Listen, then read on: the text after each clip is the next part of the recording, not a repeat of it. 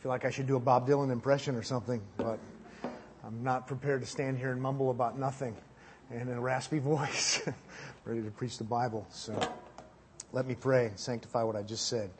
Father, thank you for this morning. Thank you for uh, the great reality of salvation through the blood of the Lamb, the perfect, spotless one dying for us and in our place. And we are, are so glad and, and we want to honor him and glorify him. We want to give him thanks for what he has done for us. And we are thankful for the opportunity we have even now to study your word together. Help me to have a pastor's heart. Help me to be true to the intent of your scripture as we look at different scriptures. And Lord, we would ask that you would bless the preaching and the hearing of your word. And certainly we would ask that you would do that by attending it with your spirit and his power. In Jesus' name, amen. If you were to ask me what I think is the worst church in all of the Bible, I would at least nominate the church of Laodicea. The church of Laodicea is a church we learn about in Revelation 3. I'll ask you to turn there with me in your Bibles. And we see Jesus treat this church in a particularly harsh way. We see Jesus is not at all pleased. He addresses the church of Laodicea with great disgust, as a matter of fact, in an alarming sort of way. And I would like us to see this church of Laodicea and see what Jesus has to think about them because we're talking right now about the death of a church. We're talking about uh, what happens when churches die so that we might not become a dead church. Well, if the Laodicean church is not dead, they're about a breath away from being dead. And I wanted you to see what Jesus, the Lord of the church, even has to say to certain kinds of churches. Look with me if you would at Revelation 3:14 where it says to the angel or literally to the messenger of the church in Laodicea write the amen the faithful and true witness the beginning of the creation of God and by the way if you could just insert right there, that would be Jesus Christ himself. In light of what's come before, he's just describing himself. He's addressing them through a messenger says this, verse 15 I know your deeds, that you are neither cold nor hot. I wish that you were cold or hot. Verse 16 says, So because you are lukewarm and neither cold nor hot, I will spit or spew or even literally vomit you out of my mouth.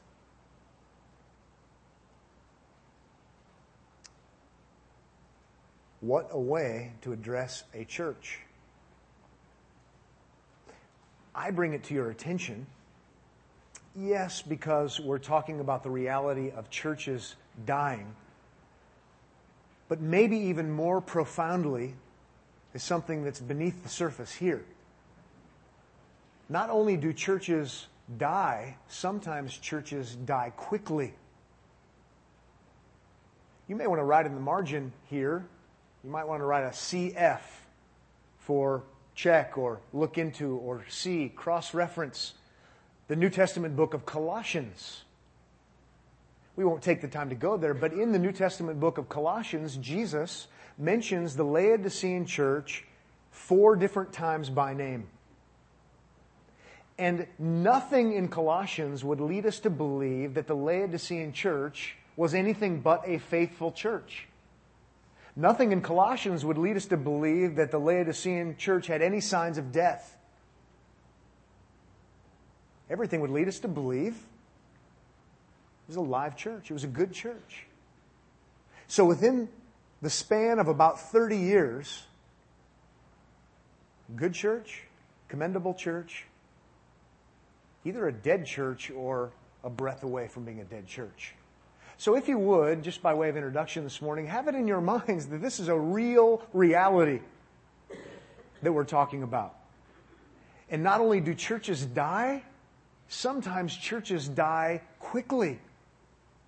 Now, we're looking at this matter of churches dying for obvious reasons. It's because we want to be a church that's alive. We don't want to be a church that Jesus vomits out of his mouth. We don't want to be a church that Jesus Christ is disgusted with. We don't want to be a dead church. We want to be a, church that Jesus is pleased with by his grace. And so that is our aim. And with that aim in mind, we're looking and we have been looking for the last few weeks at a number of assumptions, assumptions that churches make when they are dying, assumptions that dying churches make. Doesn't come from one particular text of Scripture. I think, uh, rather strongly, I think, you could argue uh, each of these assumptions from a historical perspective as you see so many different churches die. Three weeks ago, or two weeks ago, excuse me, we looked at number one. The first assumption is assuming the gospel assuming the gospel, not, not denying the gospel, but assuming the gospel. When you deny the gospel, you are a dead church. But assuming the gospel as opposed to defending it and proclaiming it and emphasizing it is one of those telltale signs. There's something wrong here. Death is in the air. The second assumption we looked at last Sunday, and that's assuming theology. Assuming theology, and I meant theology in its most pure sense, that is the study of God, so it's assuming God. We're not denying God, then we would be a dead church. But when we get to the point where we're just assuming God and what's true about God, what's not true about God, it's a sign that things are not headed in the right direction. In the Bible, we saw even last time that, that we're to do anything but assume God. And this morning, I'd like to suggest to you that a third assumption is assuming biblicity. Assuming biblicity. Microsoft Word doesn't like that word very much. Uh, you might not like it either, but you can just take the right side of your mental mouse and click accept, and uh, you too will have it in your mind, and we know what we mean by it. We're, when we get to the place where we assume something is biblical, whether or not it is biblical or not, but when we're assuming things are biblical, uh, things are headed in the wrong direction. And uh, I mentioned last time that the fourth one would be assuming doxology, which would be assuming the glory of God. And uh, being the liar that I am, I said we would finish today, and we're not even going to, we're barely going to finish number three. And, uh, but I do, I hate to say promise, because then I'm really going to be a liar. I don't plan to add any more to the list. So, um, I think we'll finish next time, and that would be appropriate and good. If you feel like you got shortchanged, uh, you're not getting a real sermon because we're away from our study of Romans. Uh, I think there's about a thousand sermons on www.omahabiblechurch.org, and uh, you can get one from the bookstore if you want for free there, or you can go to iTunes and find some there. So I don't mean to shortchange you, but all joking aside, um, while this isn't what I love to do week in and week out, I do feel pastorally motivated I hope I'm always pastorally motivated, but pastorally motivated for us to not somehow be whistling in the dark and for us to, to take this time and just pause and, and be reminded that churches do die and that what we do on our watch, so to speak, has an impact. And we, we are taking steps toward death or we are taking steps toward life. It's important that we think about these things. It's important that we take a good, sober look sometimes about what is happening and what are we contributing to. So I wrote at the top of my notes today be pastoral.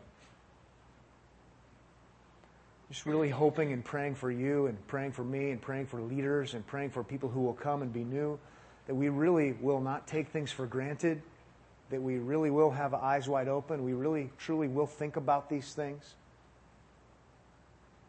What we do matters. And history proves that what people do in churches matters. And so let's focus on this idea of assuming biblicity.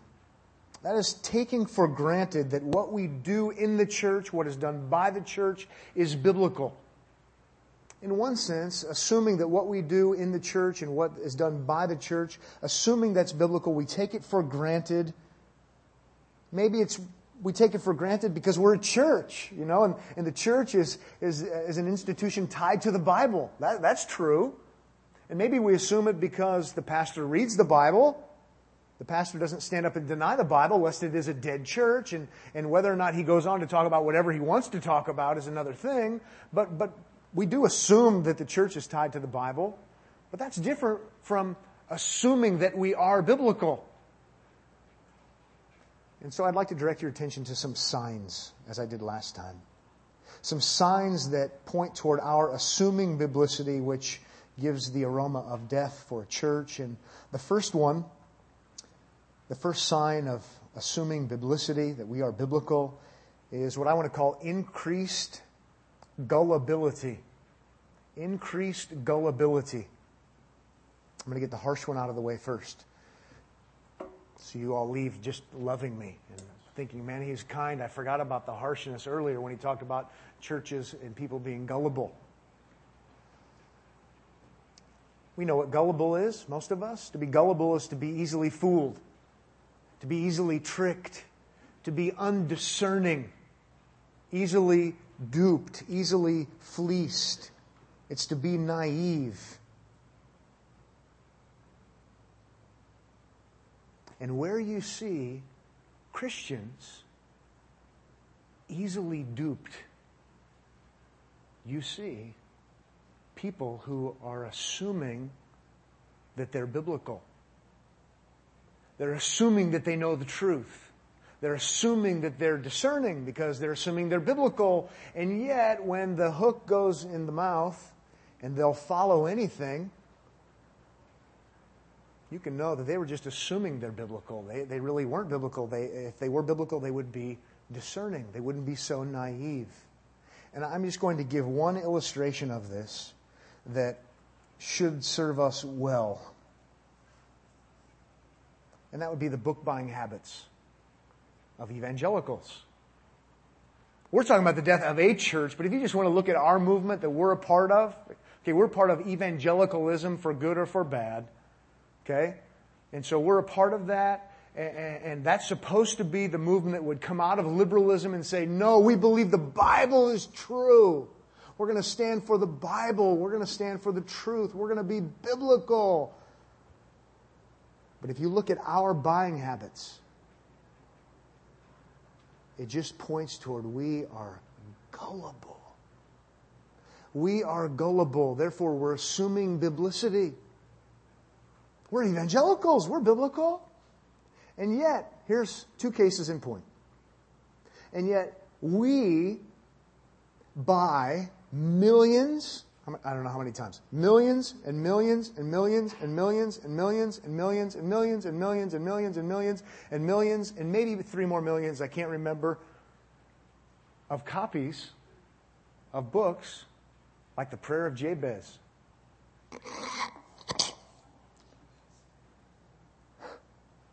You got to be kidding me. I mean, what would people think of who had any kind of biblical moorings, maybe, I don't know, anytime throughout history, if they knew how many books we bought like that? We should be ashamed of ourselves. It's absolutely, I don't mean to beat a dead horse because it's a dead issue. It's all come and gone. Evangelicalism is on to something else now, another trend, but you just go, you, are kidding me, right? As one of my professors used to say when I went to University of Nebraska at Lincoln, they, he'd say, truth is stranger than fiction. you got to be kidding me. You would never come to the conclusion that this is some kind of genie you rub, this prayer of Jabez thing. As one reviewer said, and putting words in Jabez's mouth from the Old Testament, all I wanted was more land. You know?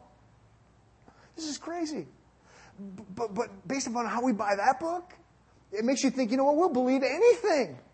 We'll, we'll, we'll, embrace anything. And we, and we have, because now we're helping to buy millions and millions and millions, and I don't know how many millions of copies of The Shack.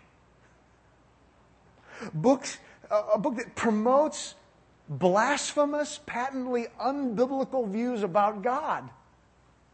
And I was talking to a friend of mine who's a missionary and a Southern Baptist, and he said that a short term mission team was sent to him of other Southern Baptists, and they came to help him as he's doing missionary work. And they were people who were handing out the shack as an evangelistic tool.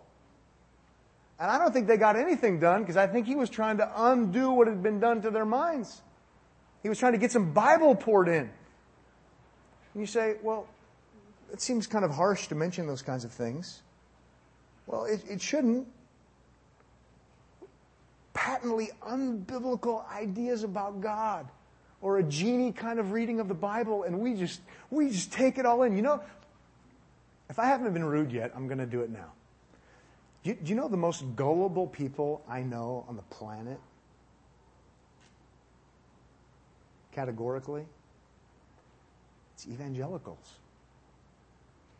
If I were a snake oil salesman, needed to make a buck, I got some swampland for you.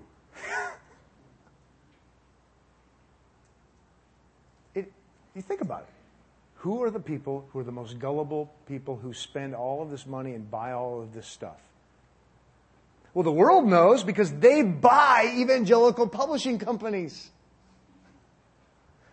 They know it's us. We're the gullible people.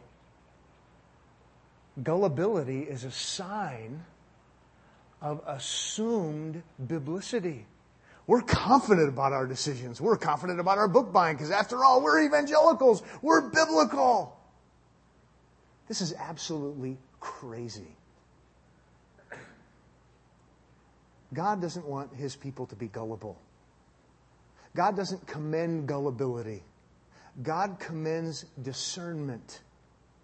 And I would like you to see this in Scripture. Acts 17 is like the, the, text of all texts when it comes to this issue. But if you would look at Acts 17, I realize this is designed to be a negative sermon series because we're talking about the death of a church. So I'm trying to do my part and live up to the expectation. But I can't help myself to say, hey, wait a minute though. Let's have this be a reminder that, you know, we're supposed to be discerning. We're supposed to be biblical, not just assume that we're biblical even though we're not. And so this, this classic text in Acts 17 is a great one. He's talking about the Bereans. This is why we would want to say we would want to be like faithful Bereans. We would want to be discerning. We would not want to be gullible. And imagine what it would be like, if you will. The Apostle Paul comes and he's teaching and he's proclaiming the truth about Jesus Christ. And what happens is the people, the Bereans, they eat it up, they devour it. And yet they're discerning. And they're commended. In God's eternal word, they're named as commendable. Look at Acts 17 11 with me, if you would. Where it says, Now these were more noble minded than those in Thessalonica. What a bummer if you're from Thessalonica. It's kind of curious to know what's behind the scenes there. But anyway, keep reading if you would. For they received the word. The Bereans did. They received the word with great eagerness. I mean, that right there is enough to, to do a whole series on, right? Uh, what's commendable is they received God. They had a hunger. They had an appetite. Uh, they wanted the truth from the Apostle Paul. So they received it with great eagerness. That's commendable. Notice uh, he goes on to say, examining the scriptures daily to see whether these things were so. Eagerness, yes. Desire for truth, yes. But with one eye open. Right? Making sure this is biblical. Making certain that this represents true, genuine, Christ honoring, Christ exalting Bible truth. Someone said, an evangelical endorser endorses the shack and likens the shack to being this era's version or making the impact in this era that John Bunyan's Pilgrim's Progress has made in the past.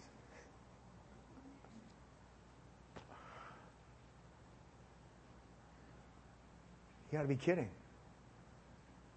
That's evangelicals.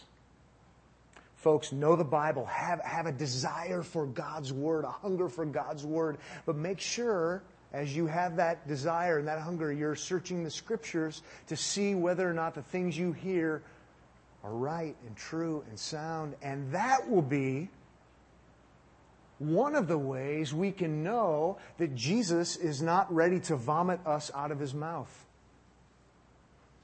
because there's life. We're commended by the grace of God, not because we're so smart. Obviously, it's because of His grace. Please be discerning.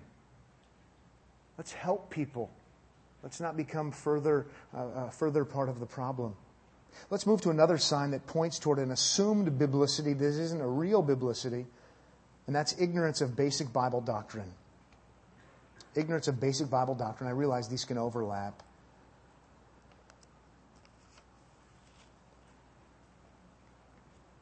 You can keep your Bible open to Acts 17 because it's going to be the cure all, at least for these two points, if you will.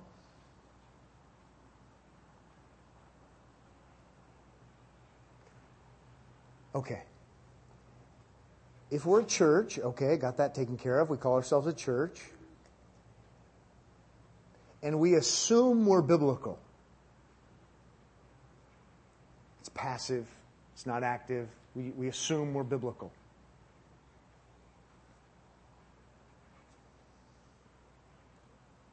There is going to be something else that that's true, and that is we're ignorant of basic Bible truths. I realize this can feed either way. Or if we're ignorant of basic Bible truths, there's going to be an assumed biblicity. One can feed the other. I understand that. But the two are going to end up going in hand in hand. And what will end up happening is this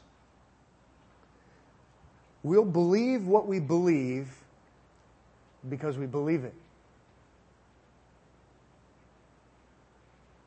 Or we will do what we do because we do it. Or, you know what? What we do is biblical because we do it. What we do is biblical because it's biblical. And this doesn't make any sense. But it doesn't make any sense. But this is the rut we will fall into. If we're in the dark, we have no sense of direction. We will assume that we're biblical, maybe because others who've gone before us and started our movement were biblical. And since we're a church, and since we have a history and a doctrinal statement, we're passive in all of this. It's sort of assumed. What's going to end up happening is we're going to have this ignorance of basic Bible truths. I have a few illustrations, then we'll look at a text, then we'll move on.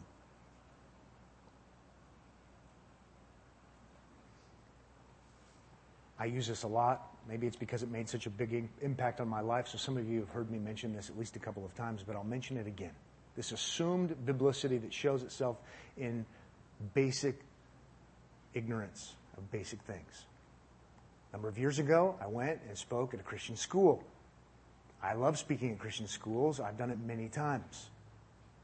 I go and speak at this particular school, and I was not, you know, insensitive and harsh like I have been talking about the prayer of Jabez and, you know, the shack and all this kind of stuff. I was very careful not to use loaded words, very cautious. I just want it to be the Bible, clearly the Bible. There's not already a pastoral kind of trust. Done this enough times. Go and speak to the students. And here's what I did I talked about something that is basic, basic, basic about God. and it created such a stir amongst the students at a Christian school in both middle school and high school that they asked me to come and talk to the classes individually about my view. I said, I'd be happy to. I'm so glad that they let me have the opportunity to go do that. So I went and talked to the class. And the question that sticks out of my mind that, that is so motivating to me and so telling, though, is this question one of the students asked, Did you read this in a book somewhere, or you, did you just make it up yourself? This is to their Bible class. like, this is wild. This is, I just told them like basic things, you know, like God is God, God is sovereign, He's in charge, He's in control. Chapter, verse, chapter, verse, chapter, verse, but it was so radical that I was some freaky guy that made up this stuff.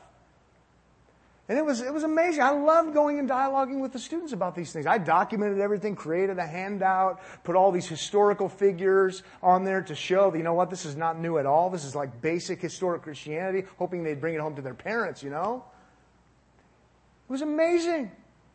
But they were so biblical quote unquote, that when I taught the Bible, they viewed it as something other than the Bible.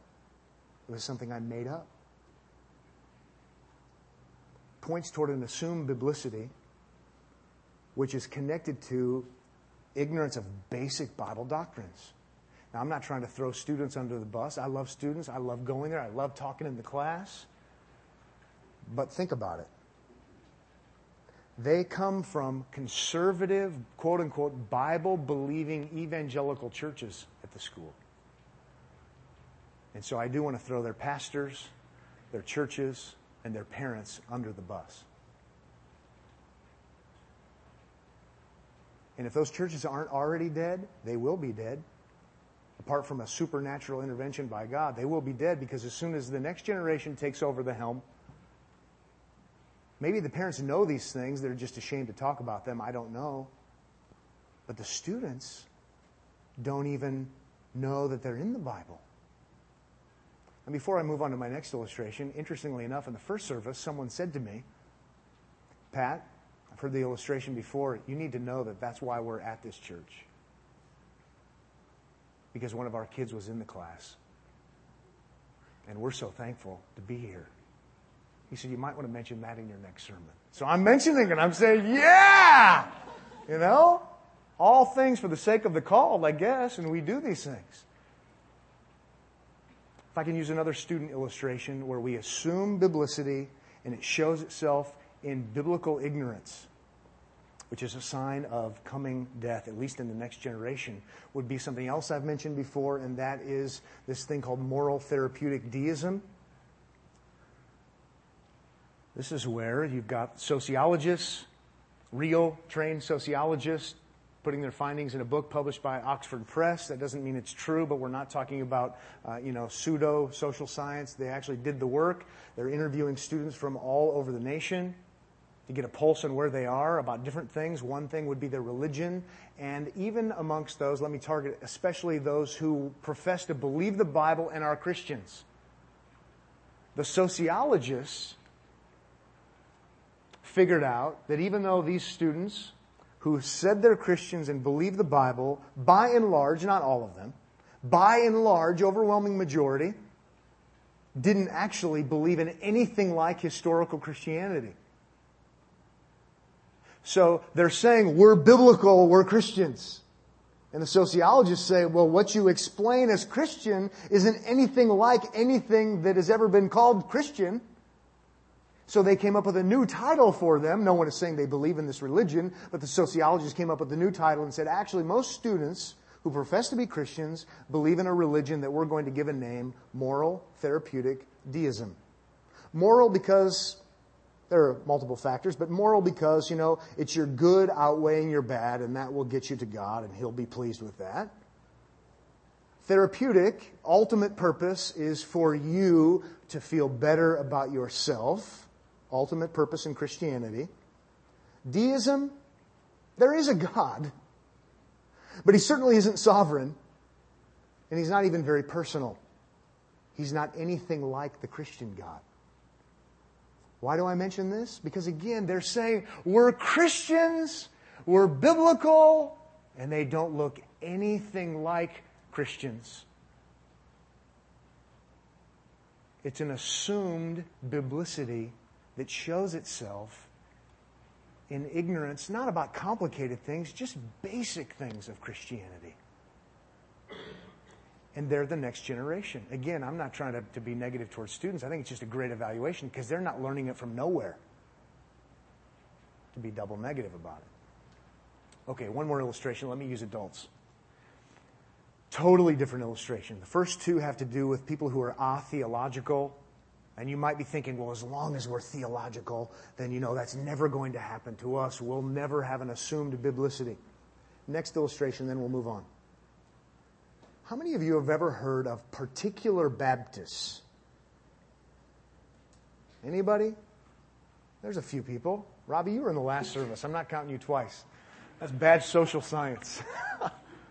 so Particular Baptists, some of you have heard of particular Baptists. Overwhelming majority of you, you're smarter than the first hour, more well read. Only one, and it was Rob. So, and he's not even smart enough to get it all the first service. He comes back the second hour. Anyway, he's a pastor, so I can say that to him. All right. Particular Baptists, you haven't heard of particular Baptists by and large. Even though there was a movement and they were called particular Baptists, because by and large, at least by that name, the movement of particular Baptists is dead. It's a dead movement, at least by the name. Particular Baptists wrote some great things. I like particular Baptists for, for lots and lots of reasons. One of the things particular Baptists were, were very committed to was the biblical doctrine of election, predestination. That's why they were, well, that's one of the reasons they were associated as particular Baptists as opposed to general Baptists. There's more involved, but the idea is they, they, they, were, they were committed to this reality and issues that were related to that reality regarding Christ's death and so on. They were committed, and you know what? It's biblical. It's right. But through various means, they lost a true, genuine biblicity by being like the Bereans and being in the text of Scripture, looking at the whole counsel of God, and they were so caught up in defending this one thing and promoting this one thing that before you know it, they didn't even know it. Before you know it, the particular Baptists are denying basic Bible doctrines.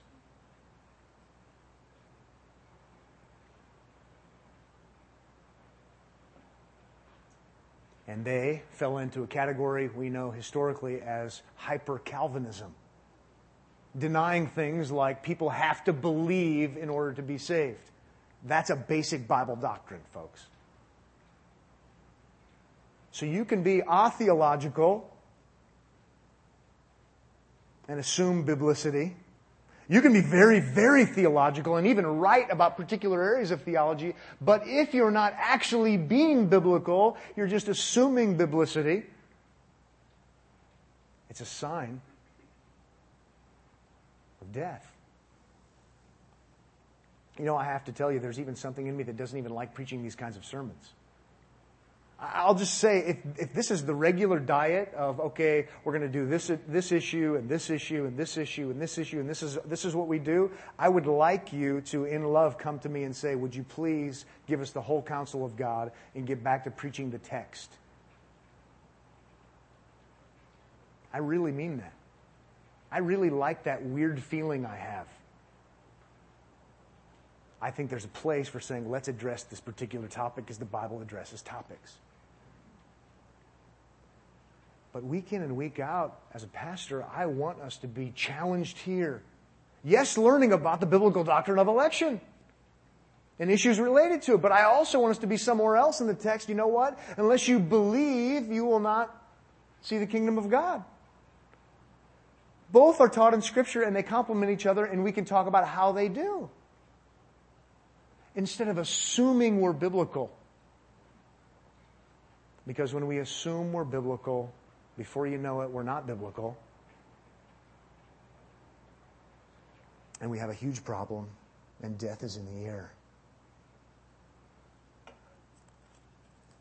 I go back to Acts 17 again, seeing this notion of biblicity, examining the scriptures daily to see whether these things were so. Let's keep going back to Scripture. Let's keep being alive and acting like we're alive. We have eagerness, we have life. Let's move on to a final sign of assumed biblicity. My favorite one of all, because we're in the text more than in other times.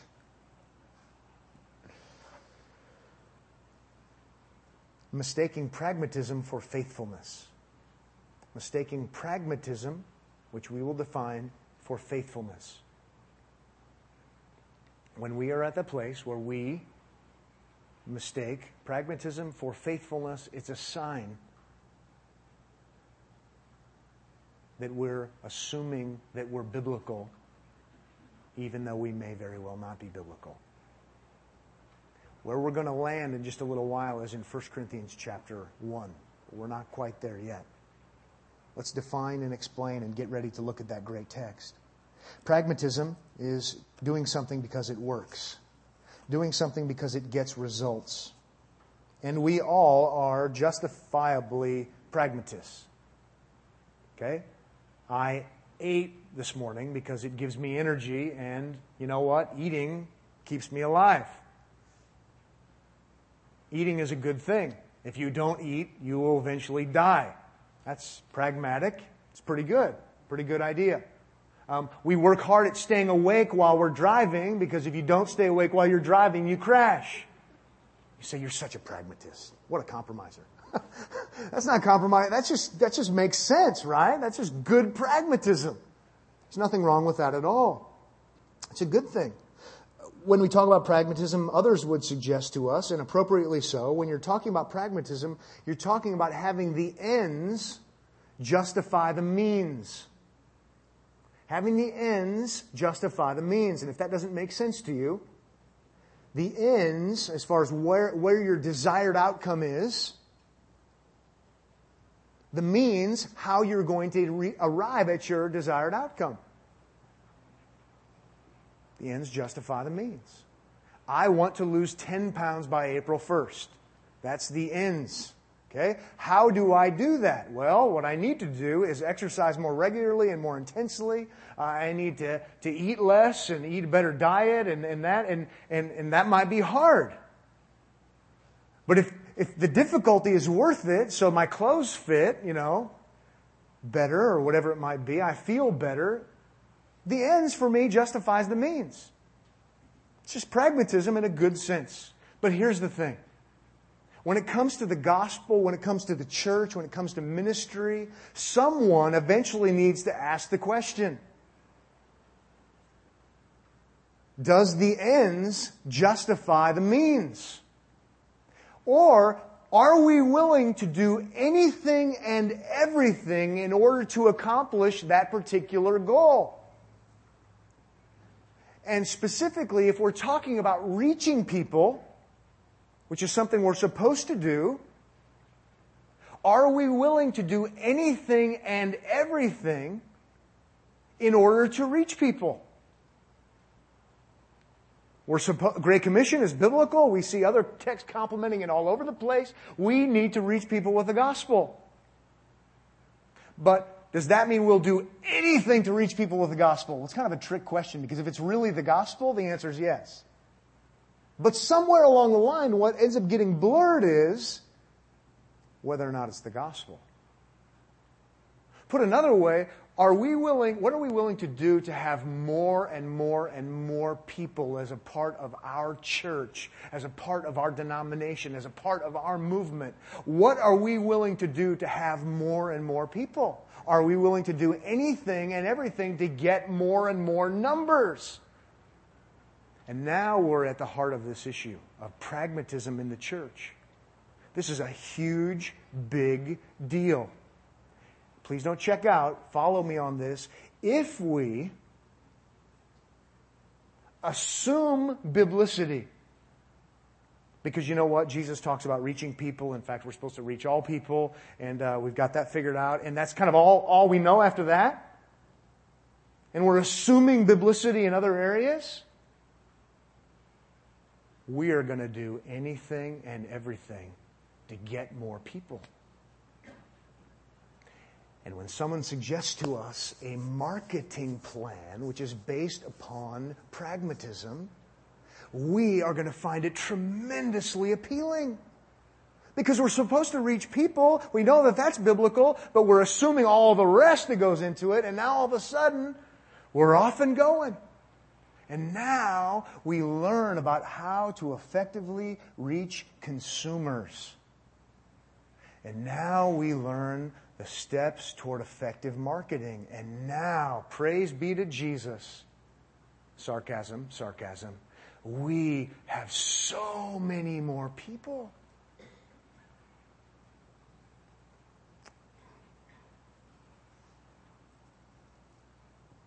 David Wells, who is no slouch of a historian,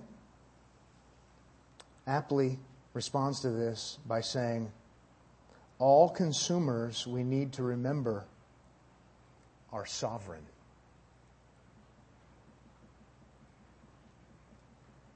Something to chew on.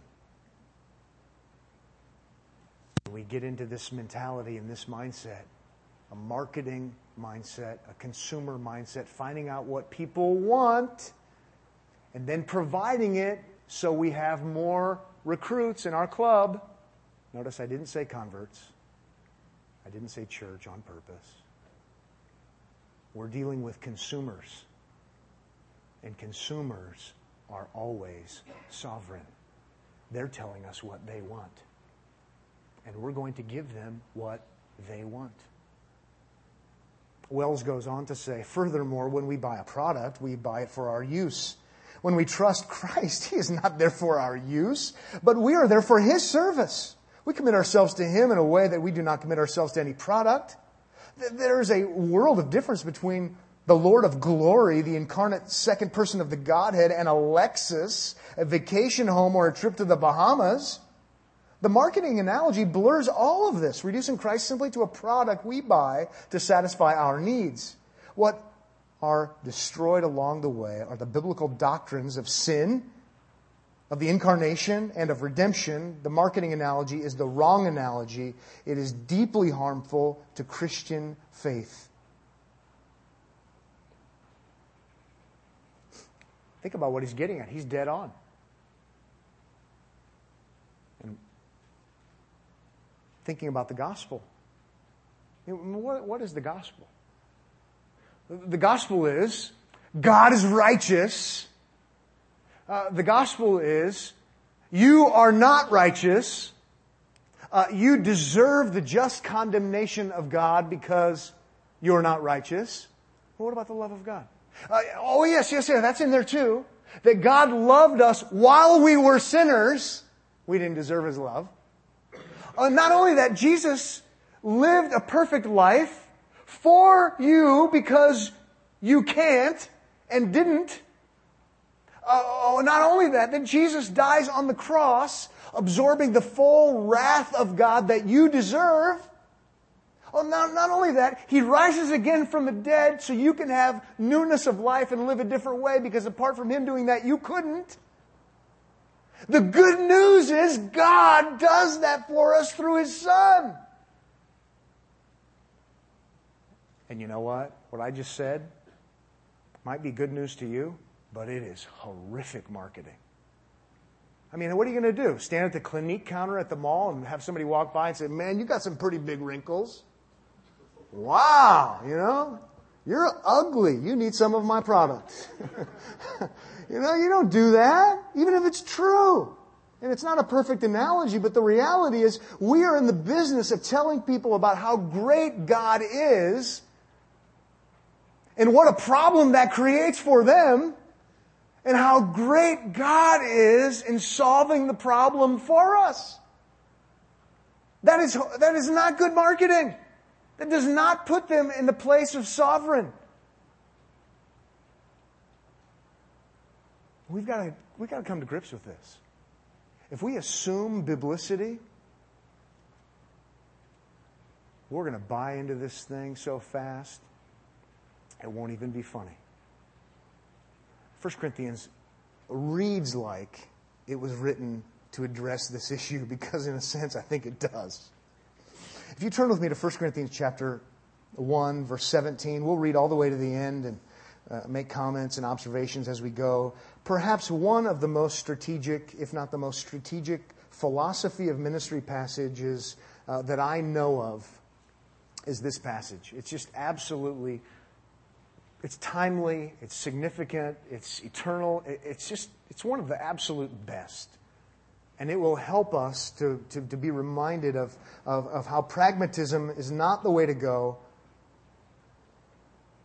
And it will help us to give God glory and honor. I just absolutely love this passage for us as a church and for myself, and hopefully for you as well. 1 Corinthians 1:17 says, "For Christ did not send me to baptize, but to preach the gospel, not in cleverness of speech, so that the cross of Christ would be made void." I promise I won't stop with every verse and every phrase, but I have to stop here. Okay? Because we're going to come back to this one. Because at least see in all bold, if you will, where he does end that verse and he says, so that the cross of Christ would not be made void. I preach the gospel not in cleverness of speech, so that the cross of Christ would not be made void. If you reverse it, you see, if he does preach some kind of Jesus, in cleverness of speech, so it's more palatable, more trimmed down, softened, whatever it might be, it is made void. And you can smell the death of the church in the air. I make sure I don't do that so it's not made void. The assumption is, in a good sense, the assumption that if I did do that, it would be made void. And so, see that. He's careful to make sure what he gives is the gospel. Even, even notice what he's going to emphasize in this in verse 17 again, where he says, but to preach the gospel. What, what I have doesn't put the consumer as sovereign, the person, the sinner as sovereign. I have something and I preach it which is this heraldic word. I herald a message with objective authority. I am here to tell you something. I am not here to have a conversation with you, ultimately, even though there might be conversation involved. I'm not here to share, even though there might be sharing involved. What did I do? I preached the gospel. I heralded the gospel with authority. Verse 18 then says, For the word of the cross is foolishness to those who are perishing.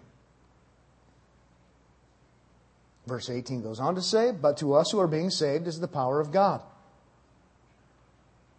I'm not ready to keep going. I do need to stop one more time. Are you seeing what he's doing? You don't need me to commentate, really. You, you see what he's arguing. You see what's happening.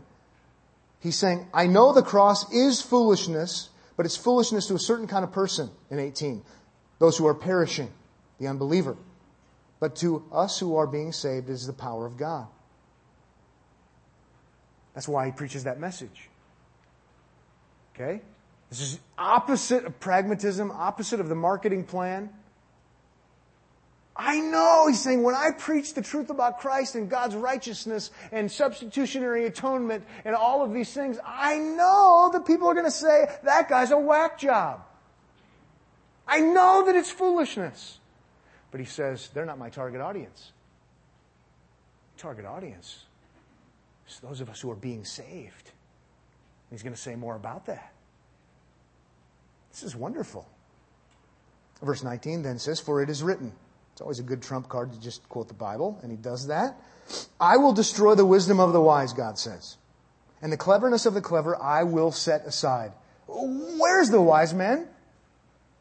Nowhere. Where is the scribe? Nowhere. Where's the debater of this age? Nowhere. Has God not made foolish the wisdom of the world?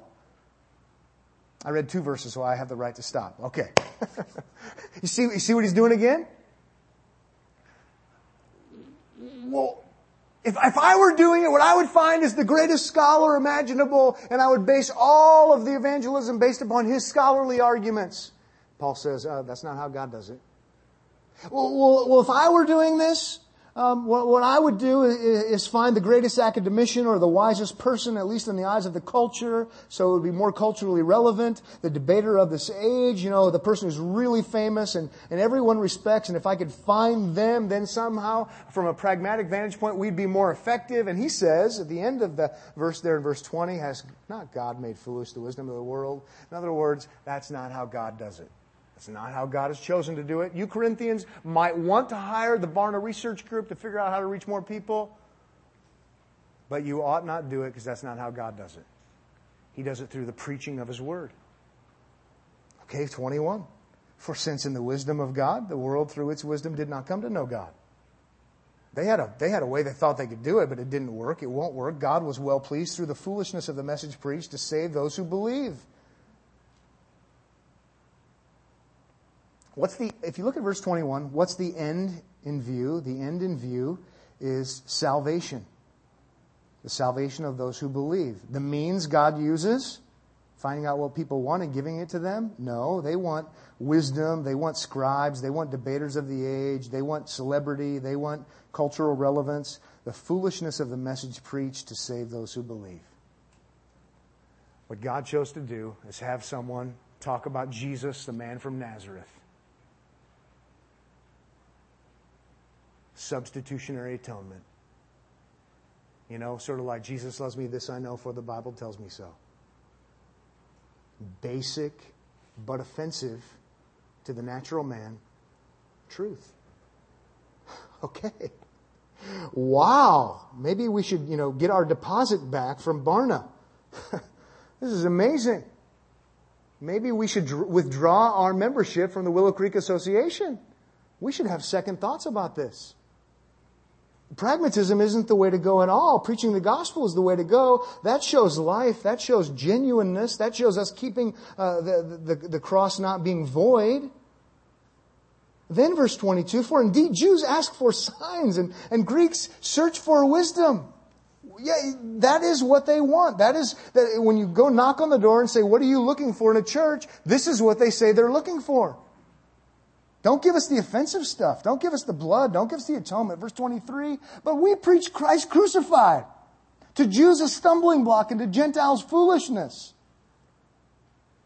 In the light of that, the marketers say to him, you're foolish. Don't you know what kind of impact you could be making?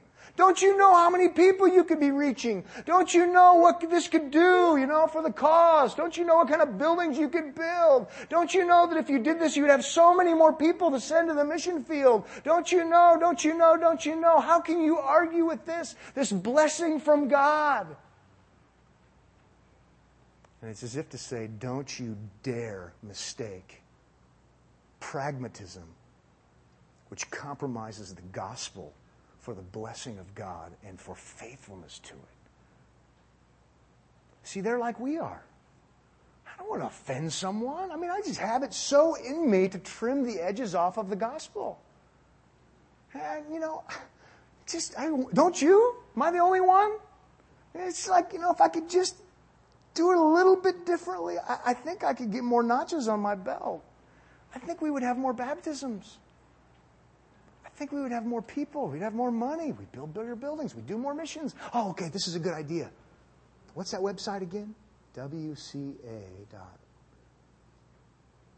But you got to go back to the text and not assume biblicity. And you go back to the text and you think, ah, ah, ah. We preach this message of Christ crucified. And people are going to find it foolish. And this is no news to God. Why do we do this? Is it just an exercise in pain? Keep reading in verse 24. I love it. But to those who are the called, both Jews and Greeks, Christ, the power of God and the wisdom of God. That's fabulous. This is absolutely amazing. And, and by the way, he's assuming in a good sense that you're not assuming biblicity. He's assuming that you, the reader, know something about the Bible so you can understand even his argument. But here we are, you know, don't confuse me with the facts. I know what I believe. And we assume biblicity. We don't know what the Bible actually teaches by what it says. We can't even understand his argument there. You give this argument to someone who is not biblical, but they assume biblicity because somehow they're related to a church, and they don't even get it. Hopefully lots of you get it. look what he does in verse 24, but to those who are the called. That word, the called, should be jumping off the page. Okay, basic Bible interpretation class here. The called, Paul uses as a strategic word. When Paul uses calling, it's always in association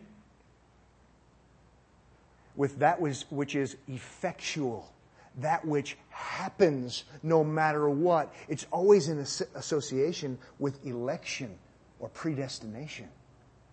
Romans chapter 8. Those whom he foreknew, he also called. And those whom he called, he also justified. And those whom he also justified, he, am I missing one? Glorified is next? Yeah. The effectual calling of God. And so, what he's saying here, for those of us who are not going to assume biblicity, we're actually thinking about these things, check the research. But in light of the research, you see how Paul uses it, and he's making an appeal to people who will understand the Bible. Basics of the Bible. Hey, you know what? A lot of people are going to write you off as some kind of lunatic. And then the marketers guarantee you more people and more money, and you say no, they're for sure going to write you off as a lunatic. But you got to know something. If you preach this message, message of Christ crucified, you've got to know that, in verse 24, those who are the called, both Jews and Greeks, Christ, the power of God and the wisdom of God. And he's talking about salvation. Don't you love it? This is abs- this is off the charts good.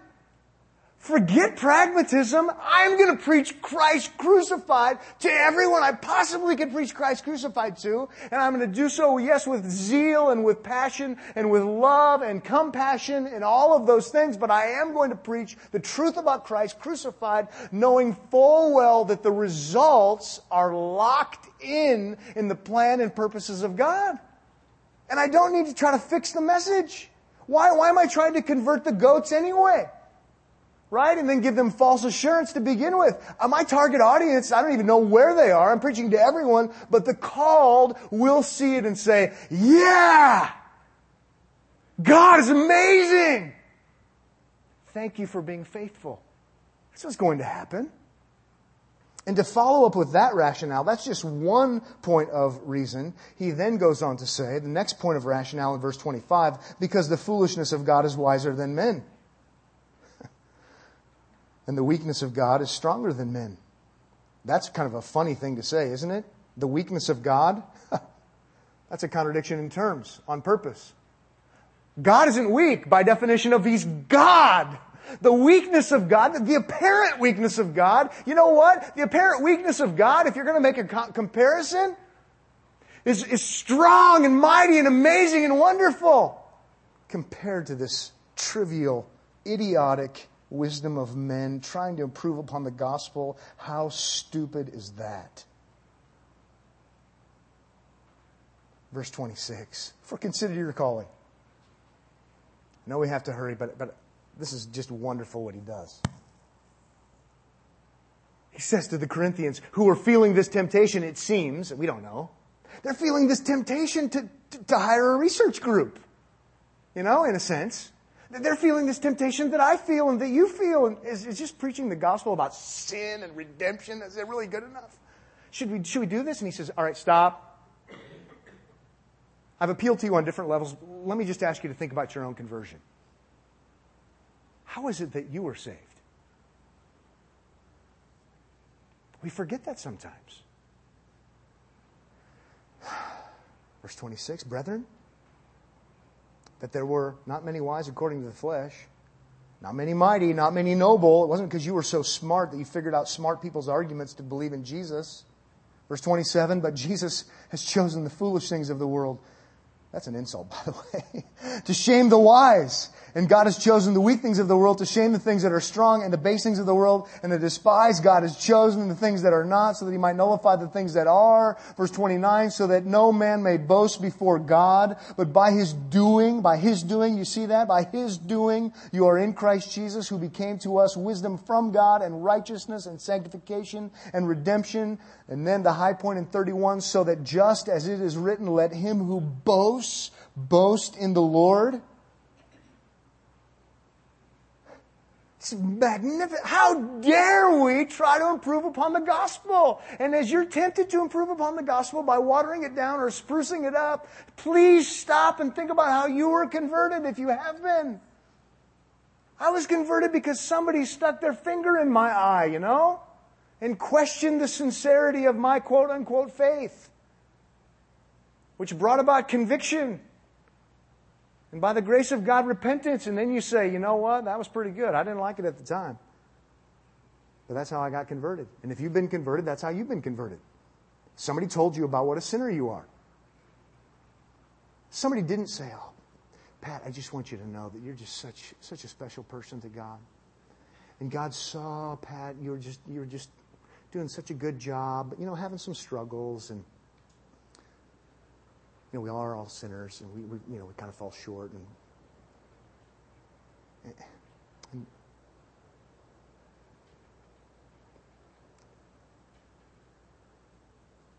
God saw you, saw how special you are, and He had His Son Jesus come for you.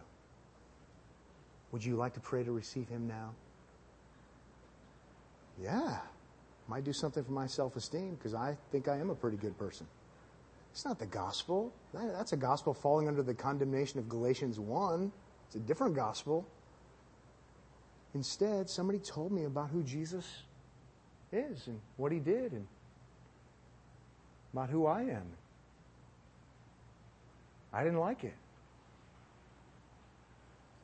Convicted me and I believe. That's what happened to you if you're a Christian. So why would you want to be a pragmatist?